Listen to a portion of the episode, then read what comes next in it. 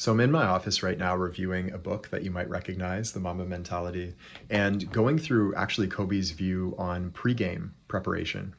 And I wanted to share a couple passages from this book that will inform the way that you prepare before games because I see a lot of players making the same mistake before games in that they're sticking to this rigid structure that they have to follow, almost a superstitious structure. Like, I have to do this exactly the same way before every game, or else the game's not going to go in the way that I want. That's a big mistake. And so I'm going to share the first passage with you. Let me just open this up and find it quick. Um, there we go.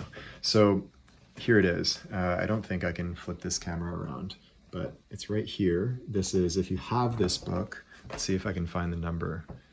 No, it doesn't look that way. Um, yeah, okay, so this is on page 30 if you have this book. So, 31 actually. So Kobe says, my mental preparation varied based on my headspace. It varied based on where I thought my head needed to be for that specific game. If I needed to get keyed up, for example, I listened to hard music. If I needed to soothe myself, I might play the same soundtrack I listened to on the bus in high school to put me back in that place.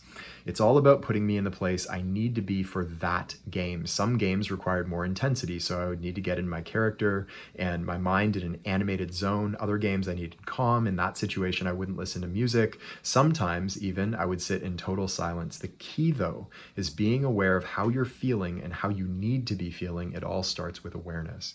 So, a lot of players are amping themselves up before every single game and like psyching themselves up with really really hard music when in reality maybe their system their mind and body needs a little bit more calm they're already a bit too overexcited it all is about getting to that balanced point where you're not too high not too low and giving yourself what you need in the moment. So the theme here is respond to the needs of the moment. And i want to share one more um, one more passage with you. This is on page 35 if you have this book.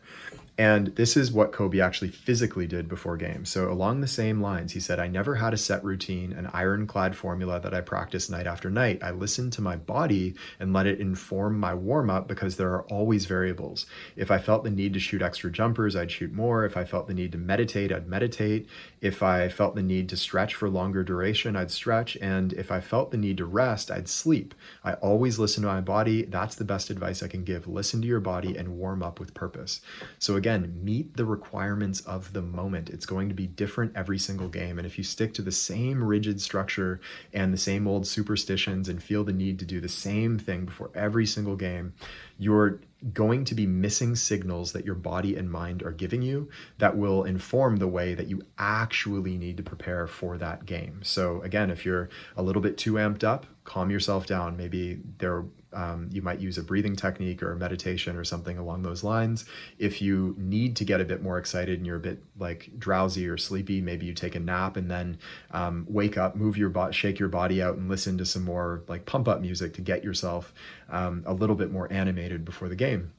And again, it also depends, excuse me, it also depends on who you're going to be playing that game and what the needs of the actual game are. So keep all that in mind to keep a much more fluid structure pregame and meet the needs, the requirements of the moment. Hey, it's Taylor. I hope you enjoyed today's episode. And if you did, the best thing to do right now while it's fresh in your mind is to head over to deepgame.com and join us in our free masterclass. Now, this is where you'll learn all eight laws of the deep game and all of the fundamentals that you need to know about the part of basketball that's played with the mind. We've had players call this the best hour of basketball learning of their lives, and it's completely free right now. So head over to deepgame.com to join us, and I will see you.